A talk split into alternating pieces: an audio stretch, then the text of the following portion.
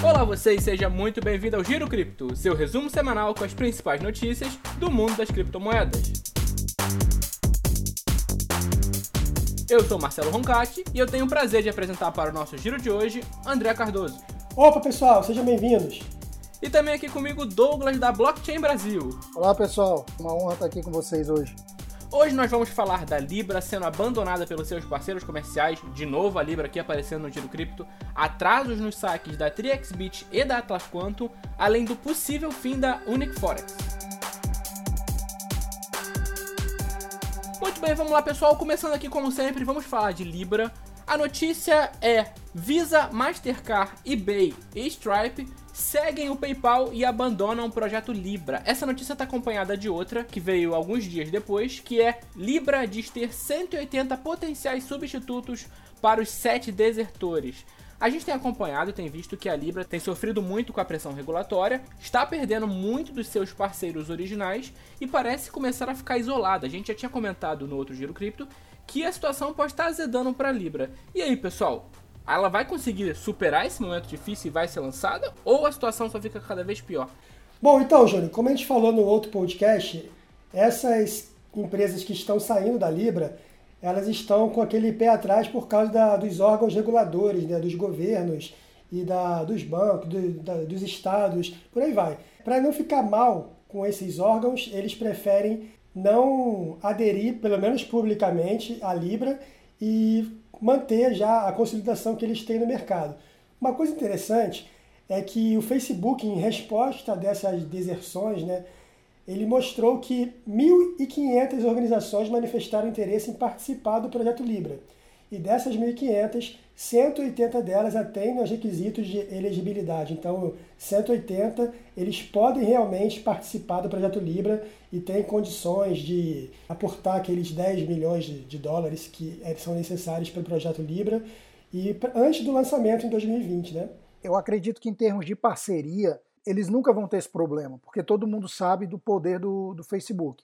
O que, na minha opinião, deixa né, os legisladores e principalmente governo né, de alguns países que demonstraram ali a sua preocupação é pelo fato de que a partir do momento que um Facebook ou até mesmo o eBitcoin se resolver criar uma própria stablecoin, quando você quer ter uma própria moeda, você de uma certa forma você está criando o seu próprio banco. Então eu acredito que esse é o medo maior dos governos a respeito à Libra, é de repente deles começarem a ter um poder na, na parte financeira né, do mundo, eu digo, pelo fato de ter essa opção para as pessoas usar a Libra como realmente meio de, de pagamento. Como a gente tem Bitcoin hoje, tem o dólar, ser a Libra. Então, assim, eu acho que a maior preocupação do governo hoje é o, o possível desenvolvimento e o crescimento rápido de uma moeda do Facebook pela, pelo poder que eles têm hoje aí na mídia social. Já vem com case, né, com mais de 2 bilhões de usuários, então seria uma poderosa moeda de pagamento com 2 bilhões de usuários já prontos para usar a Libra. Então, realmente, isso preocupa os órgãos que hoje controlam a economia mundial, né? É, porque também, né, André, o que a gente tem que levar em consideração é que eu, pelo menos, acredito que nunca o que essas empresas grandes como o Facebook, tudo que eles vão falar é planejado. Então a gente nunca sabe, na verdade, o que está acontecendo por trás dos bastidores.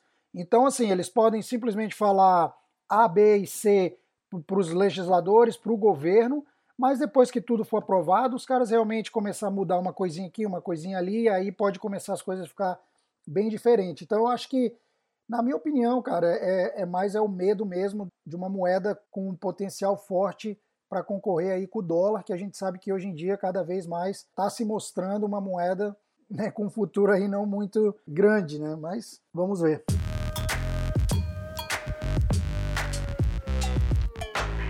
A gente passou aqui rapidamente pela Libra, mas o tema principal do nosso programa de hoje é Brasil. Tem muitas notícias para a gente tratar de Brasil e a primeira delas é Eletropay bate recorde no Shark Tank Brasil e repercute na rede. A Eletropay participou recentemente do programa na Rede Bandeirantes, causou um burburinho total, as pessoas gostaram bastante da participação deles, eles conseguiram bater um recorde no aporte. E eu quero saber de vocês, foi realmente positiva para a comunidade essa participação, já que eles são uma empresa que vieram apresentar criptomoedas, tecnologia blockchain ao público? Na minha visão, foi positivo por um produto baseado em Bitcoin, baseado em criptoativos, estar no Shark Tank Brasil. Isso para mim é fundamental e o legal desse produto, que é um produto que é uma máquina pós, né, que é o ponto de venda, e nessa máquina o grande diferencial que para mim foi o, o que fez com que os Sharks oferecessem, dessem um lance lá pela EletroPay, foi o ponto de você poder vender Bitcoin no seu estabelecimento comercial.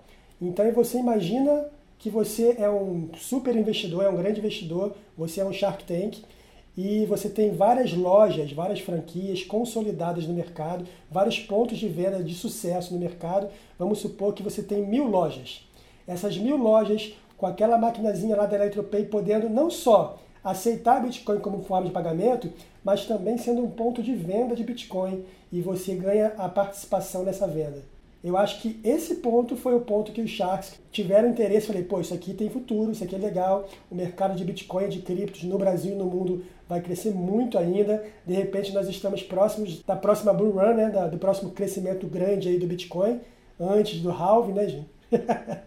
e de repente a gente está próximo disso aí. E se a gente tiver em mil lojas, então enquanto as lojas a gente estiver vendendo bem, pontos de venda de Bitcoin, porque qual que é o lance da comunidade? Ah, as pessoas falam que quem tem Bitcoin não quer usar Bitcoin para comprar um serviço, comprar um produto. Mas quem não tem Bitcoin e está ouvindo falar de Bitcoin e que o negócio pode crescer muito, quer comprar Bitcoin. E como que compra Bitcoin? Hoje a gente compra no peer-to-peer, compra nas exchanges. Agora imagina lojas consolidadas de sucesso do Shark Tank. Vamos supor o Apolinário lá na Polishop, botem todas as lojas da Polishop que tem no, no, Brasil. E até no mundo, talvez. Vamos supor então as lojas lá, os coffee shops da Camila, que foi quem fechou o negócio lá com a Eletropay. Lá na, da Chili Beans. Pô, então tem muito potencial. Agora voltando à parte polêmica. A parte polêmica é que a TriXBit, representada pelo Sancler, se eu não me engano é o CEO da Eletropay, ou representante da Eletropay na América Latina, a TriXBit está com problemas de pagamento, está com pagamentos atrasados aí na plataforma dela, na Exchange e também no leasing. E esse problema causou bastante polêmica, bastante treta aí nos grupos, na comunidade, e isso pode jogar um pouco de, de água fria nesse lance da Eletropay. A ideia é excelente, mas a EletroPay como um todo, para mim, tem um problema a resolver em relação a TrexBit, em relação a como é que vai ficar. De repente, a TrexBit consegue quitar o problema dela pagando todo mundo e flui tudo normalmente. Ah, eu acho que a respeito da primeira chamada ali da exposição de um ativo, né, ou de um produto voltado a criptomoedas, eu acredito o seguinte: existe um ditado, né? Fale bem ou fale mal, mas fale. Então, assim, falando bem ou mal, no caso da Eletropay, no Shark Tank, o que eu acho que o mais válido de tudo é a exposição.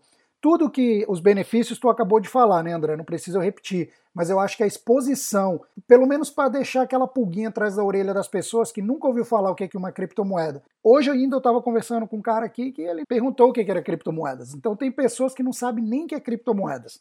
Muito menos o que é Bitcoin, muito menos o que seria uma Eletropay, um sistema de pagamento, que é um POS system, né, que é o que eles têm, né, para aceitar cartão de crédito e tudo mais. Então eu acho que essa exposição é válida, né? tanto no Brasil como se fosse em outro país também, eu acho que é válida para trazer essa curiosidade nas pessoas. A partir da curiosidade, vai de cada indivíduo fazer suas pesquisas, né? Ver se, por exemplo, se você tem um negócio, ver se a Eletropay é o negócio certo, é o produto certo para o seu negócio. Se você quer investir em criptomoedas, Aí você tem que ir lá e fazer pesquisas sobre investimentos, coisas completamente diferentes. Mas eu acho que a exposição ela é muito válida e muito positiva. É, então, para deixar claro aqui, é, segundo o CEO global da Eletropay, que é o Rodrigo, Rodrigo Dash, né? Ele diz que a TriXBit, nem a TriXBit, nem o Sancler, eles têm sociedade na Eletropay. De qualquer forma, existe vínculo da TriXBit com a Eletropay através do Sancler, porque o Sancler é o CEO da Eletropay Brasil. Então isso aí vai gerar um problema, quer dizer, gera uma, uma certa polêmica, uma certa insatisfação por conta da comunidade de criptos aí do Brasil, porque a TrexBit atualmente está com problema. Não quer dizer que a, a TrexBit quitando os problemas o negócio possa fluir naturalmente. Mas, por enquanto, no, no momento atual, esse problema persiste. Pode ser que esse problema suma, kit, a TrexBit consiga resolver, mas até não resolver, vai ter esse embrólio ali por conta da Eletropay. Parece que depois da gravação do programa, eles tinham 90 dias para fechar realmente o negócio. A Camila, né, a Shark Tank Camila, ela fez um lance de 3,2 milhões por 10% da Eletropay. Então tem um valuation aí de 32 milhões, que é bem interessante. Como o Júnior falou, foi um recorde aí no Shark Tank Brasil. O André fez essa ligação entre o Sancler, que é CEO na, no Brasil, na América Latina, se eu não me engano, da Eletropay, Trexbit. E essa situação dos atrasos, ela começou há mais ou menos um mês. Ela começou em um momento problemático, porque é um momento que a gente já estava falando dos problemas da Atlas Quantum, que não estava pagando, já tinha a Uni que também não estava pagando, e aí veio essa e ficou um clima de incredulidade na comunidade cripto, de que será que as empresas estão fazendo isso de má fé? Será que elas não querem pagar os clientes? E a TrexBit deu um prazo até dia 18, sexta-feira, no caso, no dia que está saindo esse programa, para realizar os pagamentos. Então, só na semana que vem a gente vai poder confirmar se os pagamentos foram feitos dos saques dos clientes. Fala pessoal, essa aqui é mais uma inserção da edição. São 6h35 da noite do dia 18 de outubro, sexta-feira. É só uma atualização para dizer que infelizmente a TrexBit não cumpriu com o programado, já tinha adiado o prazo de pagamento para o limite de hoje e infelizmente os clientes não receberam o valor devido dos saques. É, lembrando, Júnior, que esse prazo é um prazo já postergado, então já, já é em atraso. Na verdade, se eu não me engano, já é a terceira postergação do prazo, então realmente já está atrasado esse, esse pagamento. Mas tem aí um prazo, tem um, uma data limite aí, né? Tem um set point aí para a gente ver se realmente a Triaxibit vai conseguir cumprir esse prazo, esse novo prazo que eles deram. Cara, eu acho que ter um business, né, ter um negócio de corretora não, não deve ser fácil. A gente vê e a gente continua vendo e eu acho que a gente vai continuar vendo essa dificuldade que as empresas têm para se manter no negócio. Pelo que eu entendo de corretora, quando você tem a corretora, você tem que ter o Bitcoin lá, você tem que ter a liquidez. A minha análise de corretora, acredite ou não, cara, eu já tive proposta de gente me oferecendo para comprar corretoras, que existem empresas, eu acho, que montam todo o esquema né, e vende o formato. Mas eu acho o seguinte: se você tem Bitcoin lá e esse Bitcoin sai da sua corretora, ele tem que repor. Ou você repõe ele, ou investidores vão repor, né? Daí entra o lance do leasing. Ou, né, no caso, eu resolvo vender os meus bitcoins e boto o meu bitcoin lá para vender. Mas esses bitcoins que eu coloco lá não teria nada a ver com a corretora. Isso eventualmente ela ia ganhar só uma porcentagem em cima da venda, né, que seria a taxa. Agora, se você parar para pensar, o cara né, vendeu um número X de Bitcoin por 8 mil, e aí ele, né, ele tem que repor, porque tem que ter liquidez na corretora, senão também não funciona o negócio. Só que aí o Bitcoin está 9, ele tem que comprar mais caro. Entendeu? E, e, se ele faz isso algumas vezes, né, porque a volatilidade do Bitcoin é, cara, é muito grande. E ultimamente né, anda subindo e descendo, e isso afeta muito o mercado, né? Quando você tem essa volatilidade, você tem que ficar repondo estoque. Então muita gente não entende que a dificuldade é essa. Eu até conversei hoje com um colega meu que, na minha opinião, as corretoras que a gente vê aí que tem nome no mercado e tem né, poder de liquidez, tem muito dinheiro por trás. Na minha opinião, não é nem só a parte financeira, mas sim a parte de conexão, né, cara? De, com o governo, conexões com outros investidores ou até mesmo com outras corretoras. Então, acho que deve ser um negócio bem difícil mesmo. Eu, assim, pelo Sancler participar lá do nosso grupo, né, a gente torce, até mesmo por ser mais um negócio do Brasil, a gente torce para que realmente eles consigam é, cumprir com a, com a palavra aí, né, desse pagamento, que foi dia 18, você falou, né, André? Então, assim, né, eu no caso aqui, até te falei hoje mais cedo, né, André? Estou na torcida para que realmente isso se resolva, porque também é, é, ruim, né, cara, a gente ficar toda hora tendo esse tipo de notícia na, no meio da comunidade. Porque, volto ao que eu falei antes, as pessoas que nunca ouviram falar, começam a pesquisar, como é uma notícia muito nova, já vai dar de cara com uma notícia dessa. E aí pode já criar dúvidas também. Fala, ih, poxa, como é que vai ser? Que eu vou botar meu dinheiro aqui, não vou?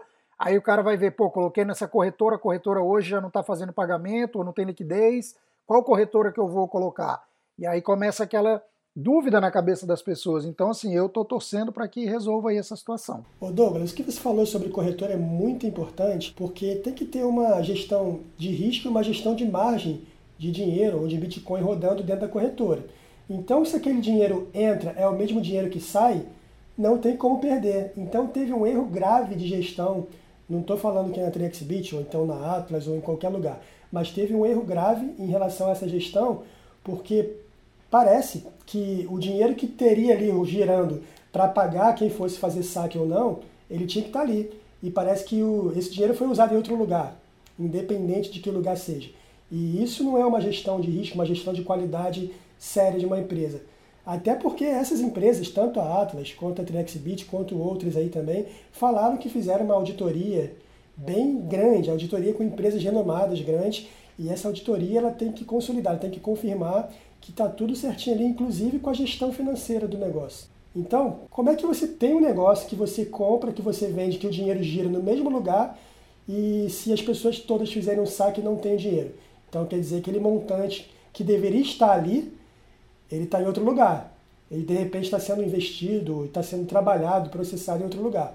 E aí nesse outro lugar teve o risco que aconteceu algum problema, que a gente não sabe qual é, e esse problema teve essas consequências que nós estamos vendo hoje. Espero que todas resolvam seus problemas, que todas quitem os seus problemas. Eu acho que vai ser uma reviravolta legal, mas vou dar um exemplo de boa gestão, tá? de boas práticas. Em maio desse ano, a Binance, que é uma das maiores corretoras do mundo, ela sofreu, o que eles, segundo eles, né, um, um hack de 7 mil bitcoins. 7 mil bitcoins é muito dinheiro. E em uma semana já estava resolvido. Então, é, isso aí é uma corretora, isso aqui é uma gestão. Tudo bem que para o montante que eles giram, isso aí também não é grandes coisas. Mas eles resolveram de uma forma muito rápida, porque eles têm como reagir, né? eles têm como responder rapidamente a um problema. Então a gestão de problemas, gestão de, de crise, tudo, tudo isso faz parte de uma gestão empresarial de sucesso. Né?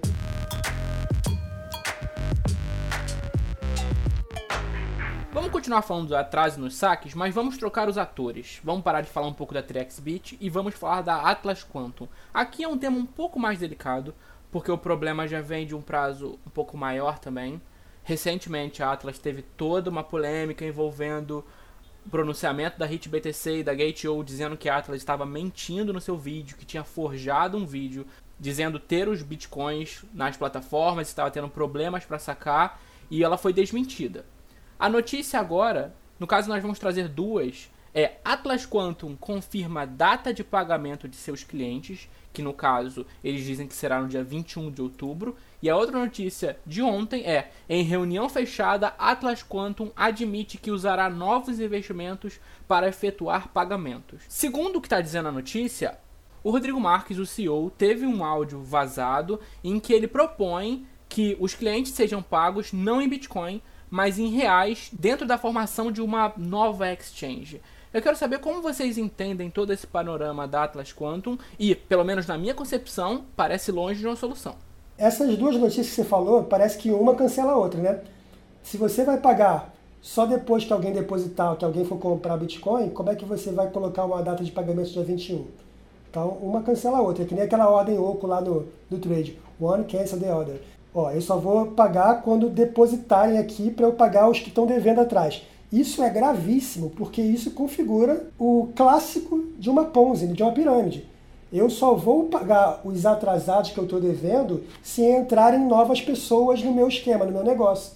Isso é pirâmide, isso configura pirâmide. Não sei até que ponto é, é verídico isso aí, Júnior, se realmente teve um áudio, não, não sei se tem esse áudio na, na, notícia. Na matéria tem um áudio, é a voz do Rodrigo Marques. É a voz do Rodrigo Marques, né? É, eu vou ouvir o áudio depois, mas isso é muito grave, se realmente foi isso. Isso aí é o, é o restart que a gente chama aí das pirâmides, que eles fazem, ó, eu te, agora eu vou trazer um novo esquema, é, que nem a época da MineWorld, fez o MineWorld 2.0 lá, e agora você pode entrar que vai dar certo, entrava novas pessoas para pagar as outras atrasadas. Só que realmente não resolve, o negócio ficou realmente muito grave. Eu lembro que no primeiro podcast que a gente fez falando sobre a Atlas, a gente estava com até esperança que o negócio fosse se resolver, que ia se restabelecer, mas veio a primeira bomba das exchanges HitBTC e Gate.io falando que era mentira aqueles vídeos falando que tinha Bitcoin lá.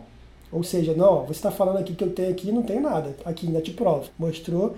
E a segunda bomba, se esse áudio realmente for verdadeiro, cara, esse é o, é o cúmulo e já era, né? Porque é configuração clara, clara, clara de um esquema de pirâmide financeira. Antes do Douglas dar o posicionamento dele sobre esse assunto, vale ressaltar também que o Rodrigo Marques ele disse que o vídeo é real.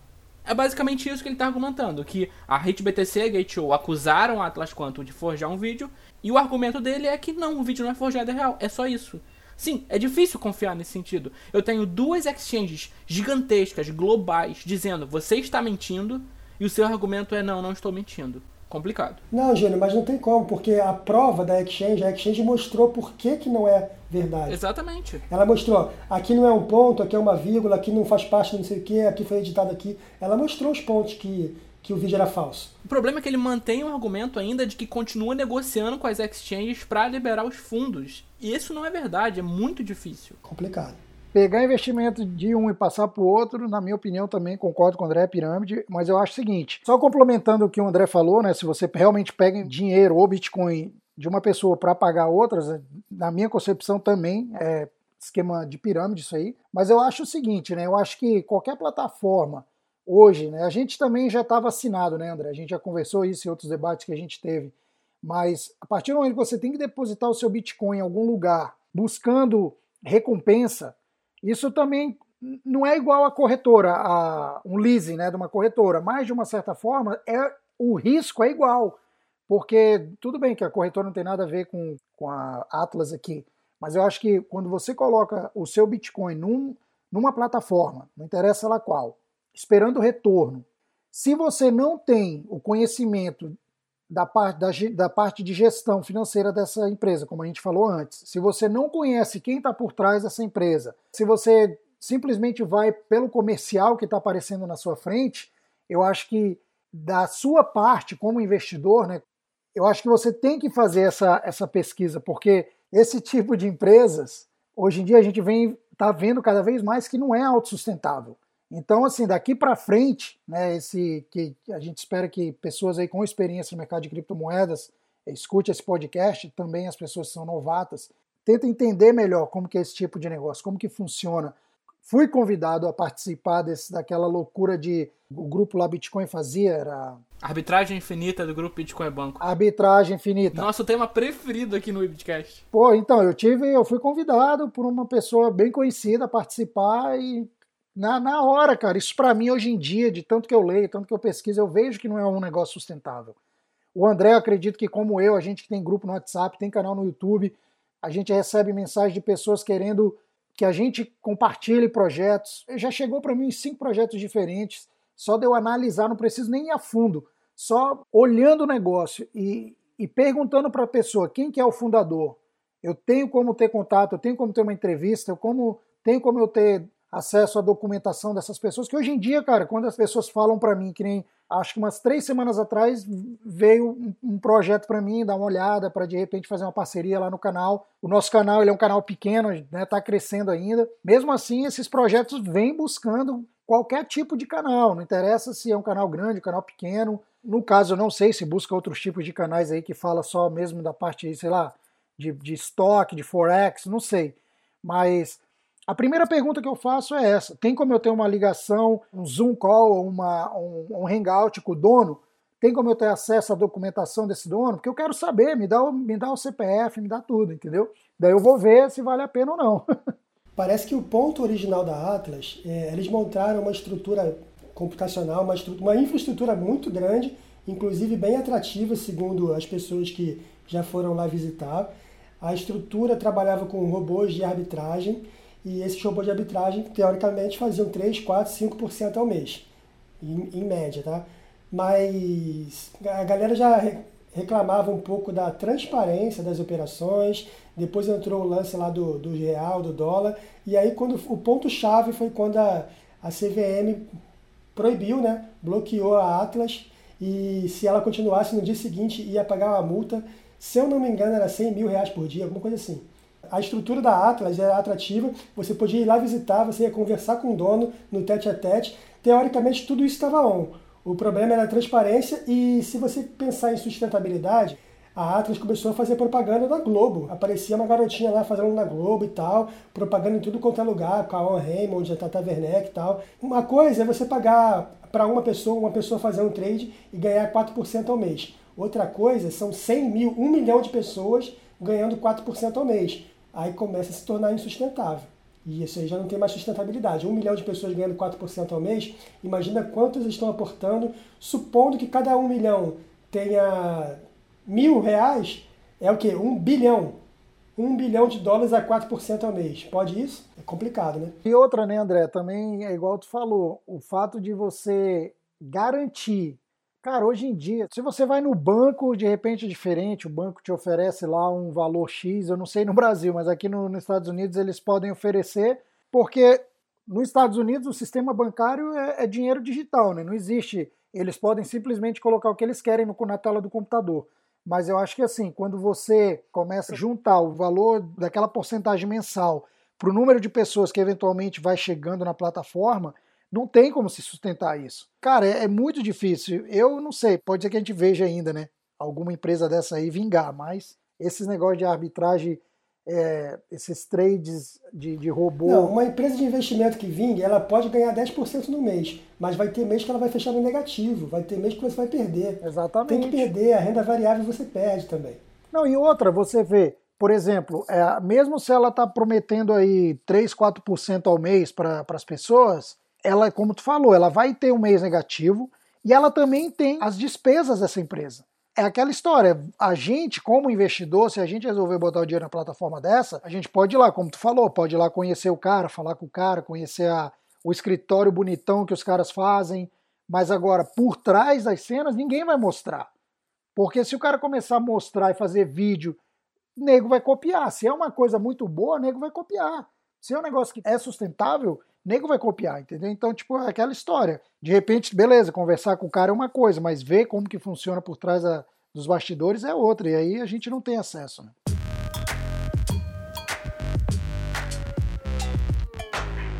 Vamos lá, pessoal, dando segmento aqui ao nosso programa, chegamos no último bloco. O assunto agora é Unique.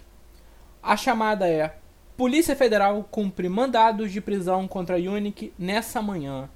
A Unique a gente já sabia, a gente já falava em off, principalmente. A gente não tinha trazido aqui no Webitcast ainda, se eu não me engano, mas dentro do site, dentro do Webitcoin, a gente já falava disso há muito tempo, dos problemas da Unic, que a Unic não estava pagando os clientes, que a Unic atuava de maneira semelhante a um esquema de pirâmide financeira. Isso quem diz não somos necessariamente nós, a CVM já apontou isso, a CVM já apontou que a Unic tem irregularidades.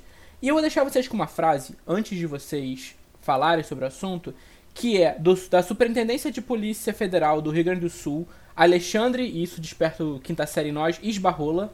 Ele fala: ela operava em aproximadamente 14 países. É uma organização criminosa, muito bem estruturada e de grande porte. E aí, pessoal? É o fim da Unic? A casa caiu?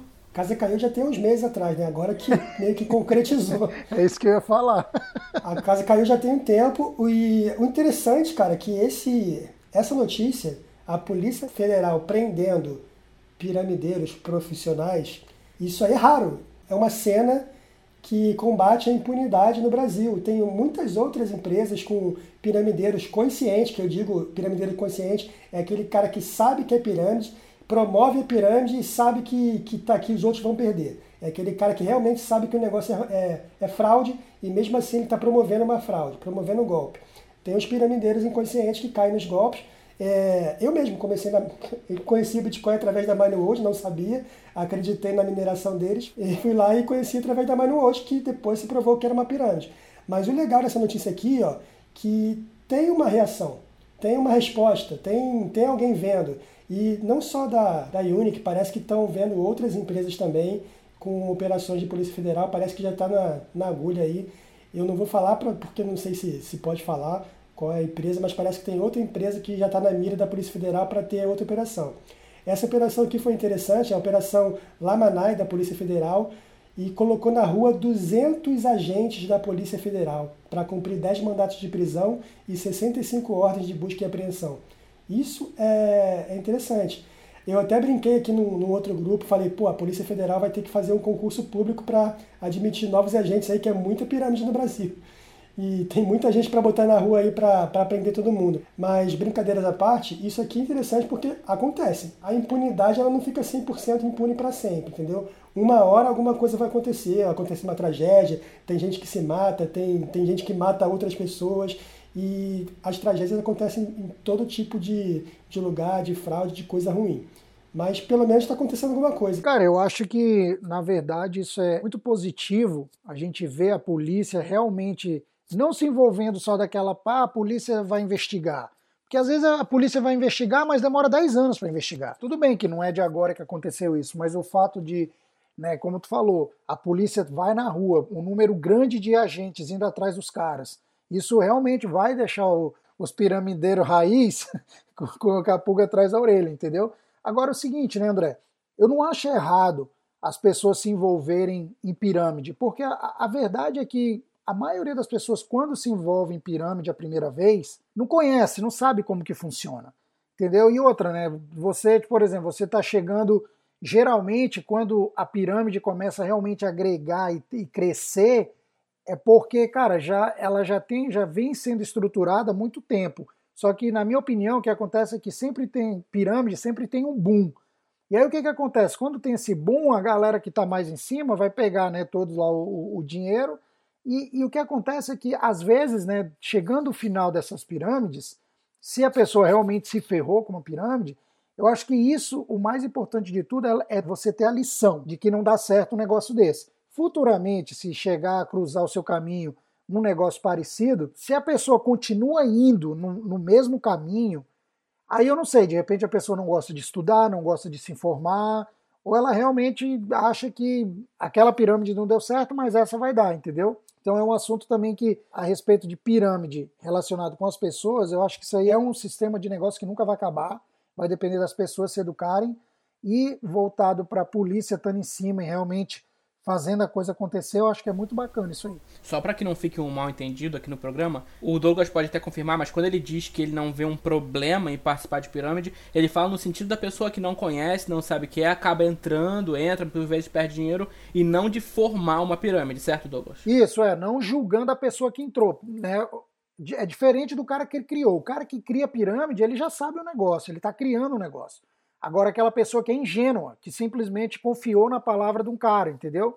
É, é isso que eu quero falar. Porque às vezes, cara, a pessoa não tem culpa. Ela tem porque ela não foi atrás pesquisar. Aí, aí tudo bem, mas assim, o, aquela ganância, né? O que é isso que vai trazer a pessoa a querer entrar na pirâmide. Tudo na vida, né? Vai ter aquela pessoa que não vai pesquisar nada e vai simplesmente fazer o que a outra pessoa está falando. Mas assim, não sou a favor de pirâmide.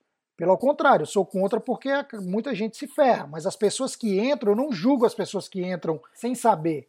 Agora, um cara que um cara chegar para mim e falar assim, Douglas, eu estou montando um negócio aí que é bacana pra caramba, é assim que funciona. Hoje eu sei como que é um sistema de pirâmide, eu vou correr, entendeu? Agora, o, como eu falei, o cara que participa pela primeira vez, muitas vezes o cara não tem culpa, porque o cara, não, o cara simplesmente confiou na, numa pessoa que ele confia, entendeu? Eu também acho, Douglas, eu, eu concordo contigo em relação a esse lance da, da ganância e da ingenuidade. Tem gente que entra achando realmente que achou um negócio da, da China, né? Aqui, pô, eu achei o, achei o ponto certo, o negócio do futuro. E, por exemplo, quando eu conheci o Bitcoin através, da, infelizmente, da Money World, eles faziam mineração de Bitcoin Tava lá no ano, no comecinho lá de 2017, quando o Bitcoin deu aquele super boom. Falei, pô, a empresa faz mineração. Tem, tem uma empresa lá por trás que confirma a mineração lá no Paraguai. Então tá tudo certinho. Tem mais de não sei quantas mil máquinas minerando. Eles estão produzindo novos bitcoins. O Bitcoin está valorizando lá de mil dólares e chegou a 20 mil dólares em, em 2017, lá no final do ano. E o que eles falavam na época, eles pagavam 8% ao mês, na verdade era 100% ao ano, com, com a mineração. Eu falei, pô, se o Bitcoin valorizou mais de mil por cento em não sei quanto tempo, e a empresa ainda faz a mineração, que ela gera novos bitcoins através do pool de mineração e tal, Falei, pô, então não, não, não é tão impossível. Na época eu não sabia, não conhecia, não, eu não tinha essa, essa malícia de, pô, isso aqui é uma pirâmide de criptomoeda. Não sabia. Realmente eu não sabia. Falei, pô, então beleza, vou, vou, vou entrar nesse negócio aqui. Entrei. Qual que é o ponto positivo? O ponto positivo é que eu conheci o Bitcoin, conheci o trade, comecei a operar, comecei a fazer trade, comecei a me especializar, comecei a estudar muito sobre Bitcoin, sobre trade, sobre blockchain, e eu foquei nessa parte da educação. Quando o negócio realmente morreu, acabou, falei, pô, cara, alguma coisa sobrou aqui para mim. Esse mercado realmente é encantador. Quem, quem conhece, quem é entusiasta, que nem a gente, sabe que o mercado de criptoativos é muito interessante, muito bacana. Blockchain é legal. A gente até falou isso no outro podcast, né, Júnior? Falando sobre descentralização, sobre blockchain, sobre Bitcoin, futuro, economia e tal. Isso é legal, isso é bacana. Isso que é o, a essência do negócio. Então, é aquela parte que você falou, Douglas. Ah, o negócio é você não, não cair novamente no mesmo erro, você não errar de novo. A gente não só erra, a gente também aprende. Então as pessoas tendem a aprender. Agora, tem gente que realmente é criminoso, é piramideiro, que o cara faz de propósito, sabendo que o negócio é golpe, sabendo que o negócio é fraude. Tem gente que faz, que cria pirâmide, e tem gente que entra também sabendo. Aí não, aí, aí é complicado. Aí já os caras estão realmente promovendo de consciência limpa, de consciência assim, 100% consciente, um golpe, né?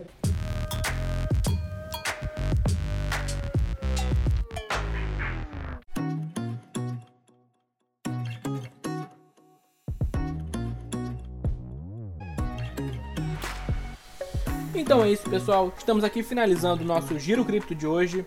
Eu agradeço imensamente a presença de todos vocês. Aqui meus convidados André Cardoso, Douglas da Blockchain Brasil, as suas considerações finais, por favor.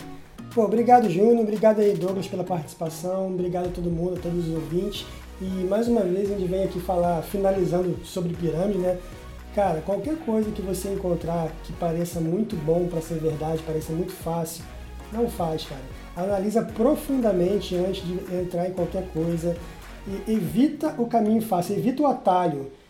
Não tem segredo, cara. O negócio é trabalho. Você tem que trabalhar e, por consequência, você vai ter sucesso, vai ganhar dinheiro e vai conquistar as coisas que você quer conquistar. Mas você tem que fazer isso através do trabalho. Então, evita o, caminho fácil, evita o caminho curto. E é isso aí, galera. Sucesso para todo mundo. Valeu, pessoal. Obrigado, André. Obrigado, Júnior, pela participação. Adorei estar aqui com vocês hoje. Gostaria de participar de outras quando tiver oportunidade, com certeza. Muito bacana esse projeto. E o que o André falou, né? Sempre vale a pena a gente cada vez mais se estudar, se inteirar dos assuntos, principalmente quando é voltado ao seu dinheiro. Acho que só para finalizar aqui, mais uma vez, né? Obrigado. E era isso. Você, ouvinte querido, não deixe de nos dar o seu feedback sobre o programa. Críticas e sugestões são muito bem-vindos. Muito obrigado pelo seu tempo, pela sua atenção. Até a próxima semana aqui no Giro Cripto.